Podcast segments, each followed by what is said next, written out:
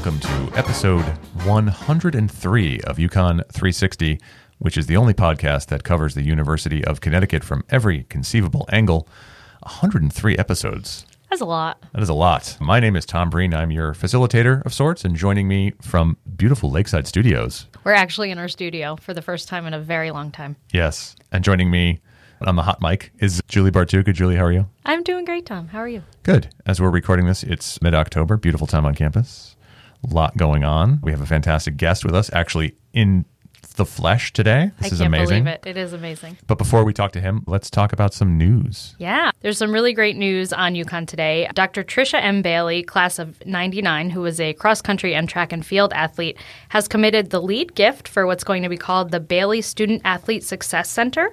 She has made the largest cash contribution ever received by a UConn alumni and the largest ever gift dedicated specifically to UConn athletics to build this 80,000 square foot state-of-the-art facility, which is going to be where the Greer Fieldhouse and the former Student Recreation Center are, and it's going to be amazing for student-athletes for their academics and performance and all of that. So go read about the details on UConn today.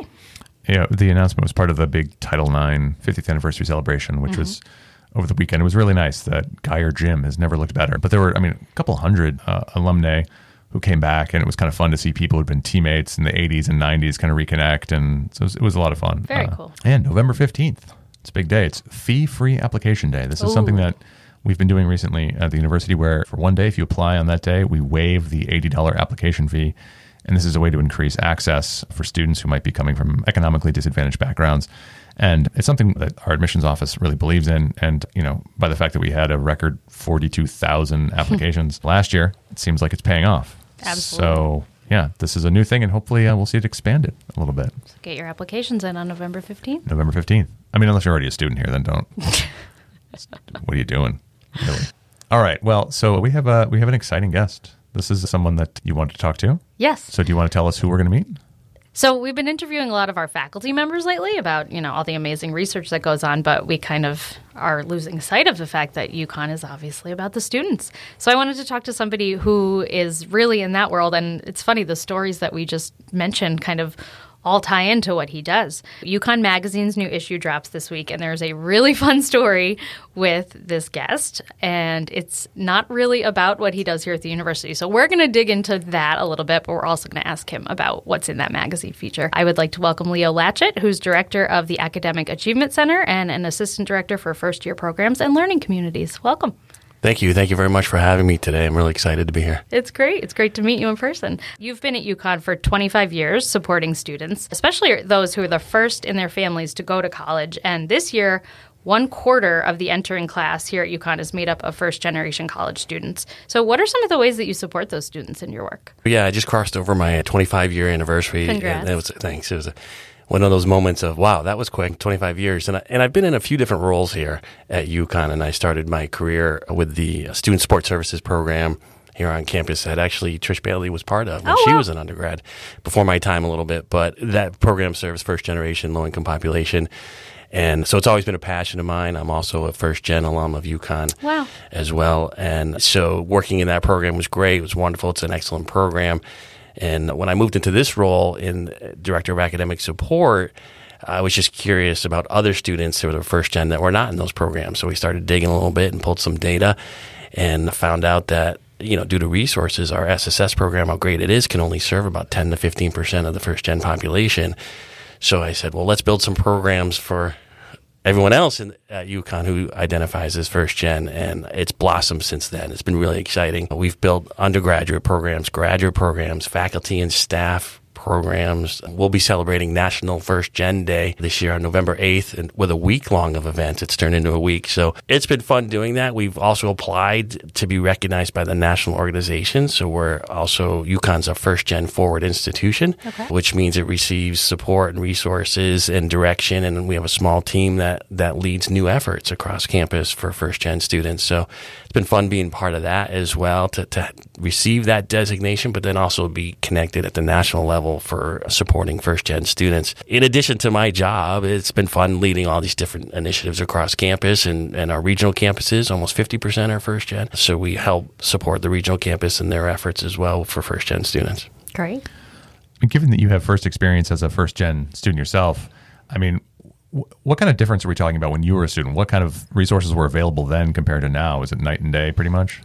So as an undergrad, yeah, I was here in the 80s. It was a different place. And when I do the parent welcome here now as an employee, I remind the alum it's a different place. It wasn't a thing. I didn't realize what first gen really meant. And for a lot of folks, it's still true today. I'm the youngest of four, so my older brother Greg was here, and I just followed in his footsteps. So whatever Greg did, that's what I did. But then one of my favorite pieces is in my last semester at UConn, in my 8th semester finishing out, someone said, you know, what are your plans? Are you going to graduate school? And I said, sure, what's graduate school? Yeah, and it was, you know, April of, so that's not going to happen, you know, so I had to kind of figure all that out and navigate some of that as well as a first-gen student. And luckily I've had some friends and colleagues who said, I'm going to this program, you want to join me? And I said, sure, and we kind of figured it out from there.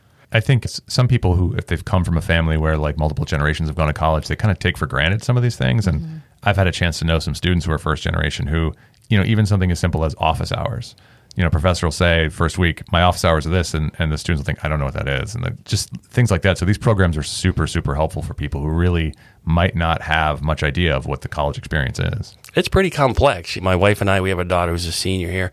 And so when she came as a freshman, I sat in the presentations to hear from colleagues and friends and what the university message was. And even as a 20-plus-year employee, I said, wow, it's pretty complex to navigate all the different pieces. And parents are amazingly supportive, but if they haven't had that experience, you know, it's tough for a student to navigate that. You know, I've had students, you know, just recently say they paid their fall bill and didn't realize that there's a spring bill. So they thought what they paid in the fall was it. Yep. So now we need to navigate a whole nother, you know, process for them. So still a lot of work to be done. Still a lot of students out there. People are surprised that the numbers are so high of first-gen students, but that's our state institution. We're here to support our state. Absolutely. Can you just tell us a little bit about some of the programs that the Academic Achievement Center offers? Obviously, it must be pretty individualized what students really need to succeed here. So the AAC, or the Academic Achievement Center, falls under first-year programs, but we work with all students, even graduate students come through to meet with us. It was started in 2009. My predecessor, Kevin Sullivan, was a longtime employee, and he developed the center run by students to support them in their strategies to study and really peer-to-peer kind of work. I joined the team in 2014 and was tasked with developing a more holistic support center.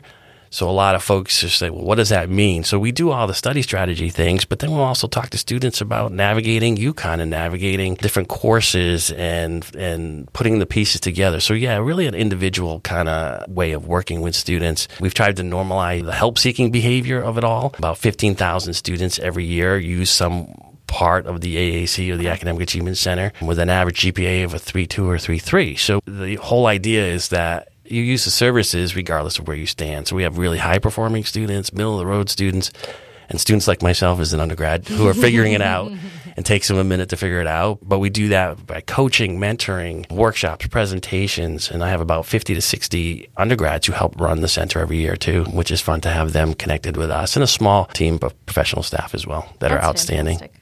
Great. Obviously, some things are always going to remain true of the student experience, but have you seen student needs change in 25 years you've been doing this? Have what students ask about changed at all? It's really interesting that you asked that. I watch the admission numbers, and every year it's amazing the students who walk in the door, but they're so talented and they're so academically gifted, and they work really, really hard. But the issues are the same. Still navigating UConn, navigating decision-making, navigating how I'm going to put all this together, how it's different from my high school experience. I talk to students all the time, and I ask them, you know, about their high school and their high school experience. And some have high school classes that are smaller than one of their math classes here at UConn. So the size, the intimidating piece. But then also they realize how quickly they build a community here, whether it's in part of their learning community or their FYE class or just the folks on their floor, that they do build lifelong friends in a community here. That's one of the huge things. I worked with the Office of Admissions for a long time creating the materials to kind of recruit students, and that's always something we would hear when talking to students is, you know, UConn's so big, UConn seems so big, but like you immediately can find your community here. So that's awesome to hear from you, too. You mentioned FYE courses, and you're kind of a beloved instructor of some of those. I saw some of your reviews online. You teach a course about happiness, right? So that class came out of COVID time, actually. We made a commitment during 2021 to be in person with as many FYE classes as we could for the folks who were on campus. My graduate intern at the time and I were looking for something to do, and we enrolled in the happiness class down at Yale. It's an excellent class. It's one of the largest classes on happiness in the country, I think. So we started talking, and we said we should put together our own. And we borrowed some of her information and stuff from positive psychology, and we put together the happiness class on Fridays during COVID here. You know, required watching Pursuit of Happiness movie and those kind of things. And the students were incredibly grateful because it was in person. You know, we'd finish class and we'd say, have a good week, and they'd still be sitting there. And they'd be like, you can go back to your dorm now. And they're like, but you're the only humans we talk to all week. So that in itself became a community of itself. And they really enjoyed, A, meeting together, B, talking about happiness in that really difficult time here on campus. It was hard for a lot of students who were here on campus, the loneliness, the isolation, the challenge of the college experience not being what I expected and what I thought the picture was going to be. So that class has been fun, and we'll be bringing it back this spring, so that's exciting.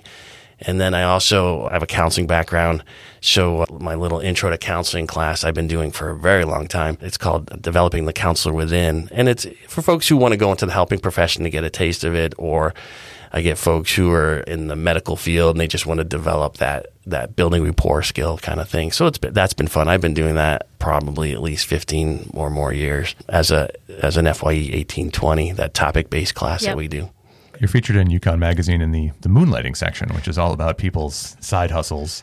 And in your case, that's a limo driver. Without violating what you call the limo code in the story, is there a story you can share with us that you're particularly fond of? Well, yeah, it's kind of funny. I am often encouraged to write a book and change the names for privacy, but I've been doing that a very, very long time as well. I think I have shared that I started when I was in grad school. You know, I was doing internship and practicum hours and going to class, and I needed that job, just odd hours, and I saw an ad in a paper, and I just showed up and applied, and then I became a limo driver. I ended up knowing the owner and hanging around for many, many years. I've been very lucky. I've done people's happiest occasions of their lives, weddings and celebrations and anniversaries. I've been part of Make-A-Wish events. So some really kind of cool things. So I've had fun nights. I've had funny nights. I've had awkward nights. But yeah, so there's a little bit of a code. You know, you don't share what happens, that kind of thing. I love weddings. It's so much fun, and people are just really having an amazing day, and I get to be part of that. And people are like, don't you just drive the car? But I often share that, well, I'm the last person before the bride goes down the aisle, so I've gotten very good at fluffing the bride's train, and I do that pretty well. And I actually, about a weekend ago, did a colleague's sister's wedding, and I had that opportunity. When folks know who's part of their day and know it's going to go smoothly, it's fun. I've been trying to think of all the many stories. What can I share? I don't know what this podcast is rated, but I used to go to the city a lot when I was driving a lot more, and I was lined up in front of a Broadway show house with a bunch of limos, and another driver, I had no idea who he was, asked, he's like, will you watch my car? I'm going to go use the men's room. And I'm like, sure. So he goes in and goes out. And I said, well, where's that? And he goes, well, just go in this door on the side of the theater and it's right there. So I said, okay. So I go, will you watch my limo? And he says, sure. So I go in and I'm, you know, curtain. And I see all these people just walk. I'm actually backstage at a Broadway show. I've taken a wrong turn. And I was waiting to end up out on front of stage or whatever. But there's a lot of those moments. The clients I've worked with have been amazing. You get regular clients. I had a woman she'd go shopping and get her hair done weekly. And this kept her independence. She was an older woman. And she loved the fact that, you know, she would have a guy come pick her up and take her on her errands. And one day we went shopping for curtains. So I was in Ethan Allen, and they're like, did you bring your own security to buy curtains? And I'm like, no, I'm just your driver. But a lot of late nights, but like I said, it's still fun. I still do it a little bit here and there, and it's fun that the magazine picked up on that. That's great. Well, I want to encourage everyone to check out that story. Leo does share some more really nice, fun stuff in there, and I love how you talk about how the counseling piece of you kind of plays into both jobs. So thank you so much for joining us. This was really fun, and everyone everybody to go check out magazine.uconn.edu for that. Thank you. Thank you very much for having me. All right. All right. So this, I guess, week, this month, this episode, this year, instead of a strictly history topic, I want to talk about an article that people could read on UConn Today about an extremely important topic that's very near and dear to our hearts. Yes. It is the correct spelling of the name UConn. It shouldn't be that difficult. The correct case, I would say. The correct case. It is capital U, capital C, lowercase o, lowercase n, capital N. No, lowercase n. All lowercase after the C. Imagine if it was just a capital N at the end. That'd be amazing. Our colleague Tyler Morris, he wrote a very fun story about this. And also, I think I can break the fourth wall here a little bit or offer you a peek backstage. Tyler also posed for the art that accompanied the story. But, you know, we've had a lot of names in our history. We were originally the Storrs Agricultural School. Mm-hmm. And then the Storrs Agricultural College, and then Connecticut State College. And I don't know why it's so hard, but we see UConn in all caps all the time as if it's an acronym. And I want to say that, you know, a lot of people who work here use it. Yeah. Not just people on the Twitters. Nope. Nope. You see it from people. And I don't know why. It's not an acronym. Now, some people get confused because when they see it like... Yes. On the jerseys of the teams. Yes. Or on our signs. Or on our signs. It's all caps. But, you know, if you take out a dollar bill and you look at United States of America, it's in all caps. Yeah. But that is not how you... Or your Amex card. Their logo is American Express in all caps. But do you write that? No. When you say no? No, you don't. I'm sorry, guys. We're getting real salty about this. We're being a little not nice. But it's really... I loved Megan Bard's quote in the story. Megan Bard is an alum and a writer for the Dimeback UConn sports blog. And she said something about how pedantic she is. And my husband always calls me a pedant. So... It's really something that grinds our gears. But it is our name, and it shouldn't be that.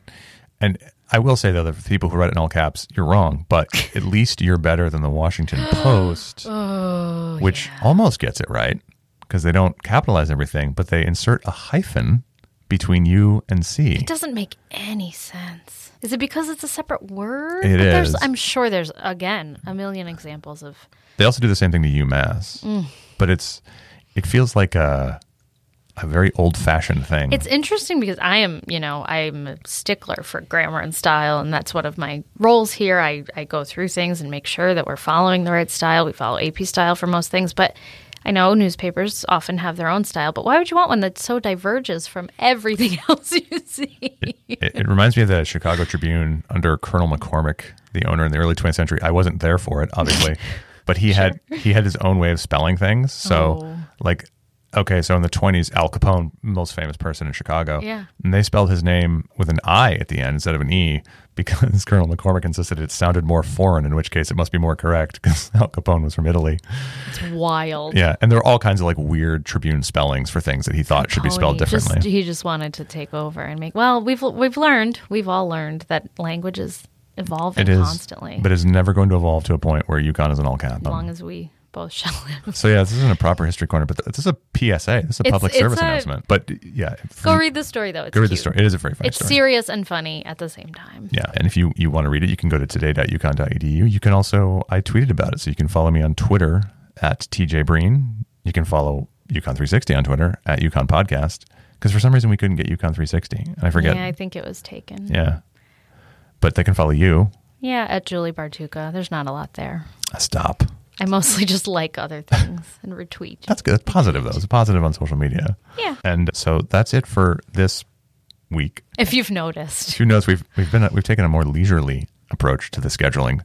We did have a fan tell us that, they missed us. So. We did. So, we're back. We're going to be more conscientious.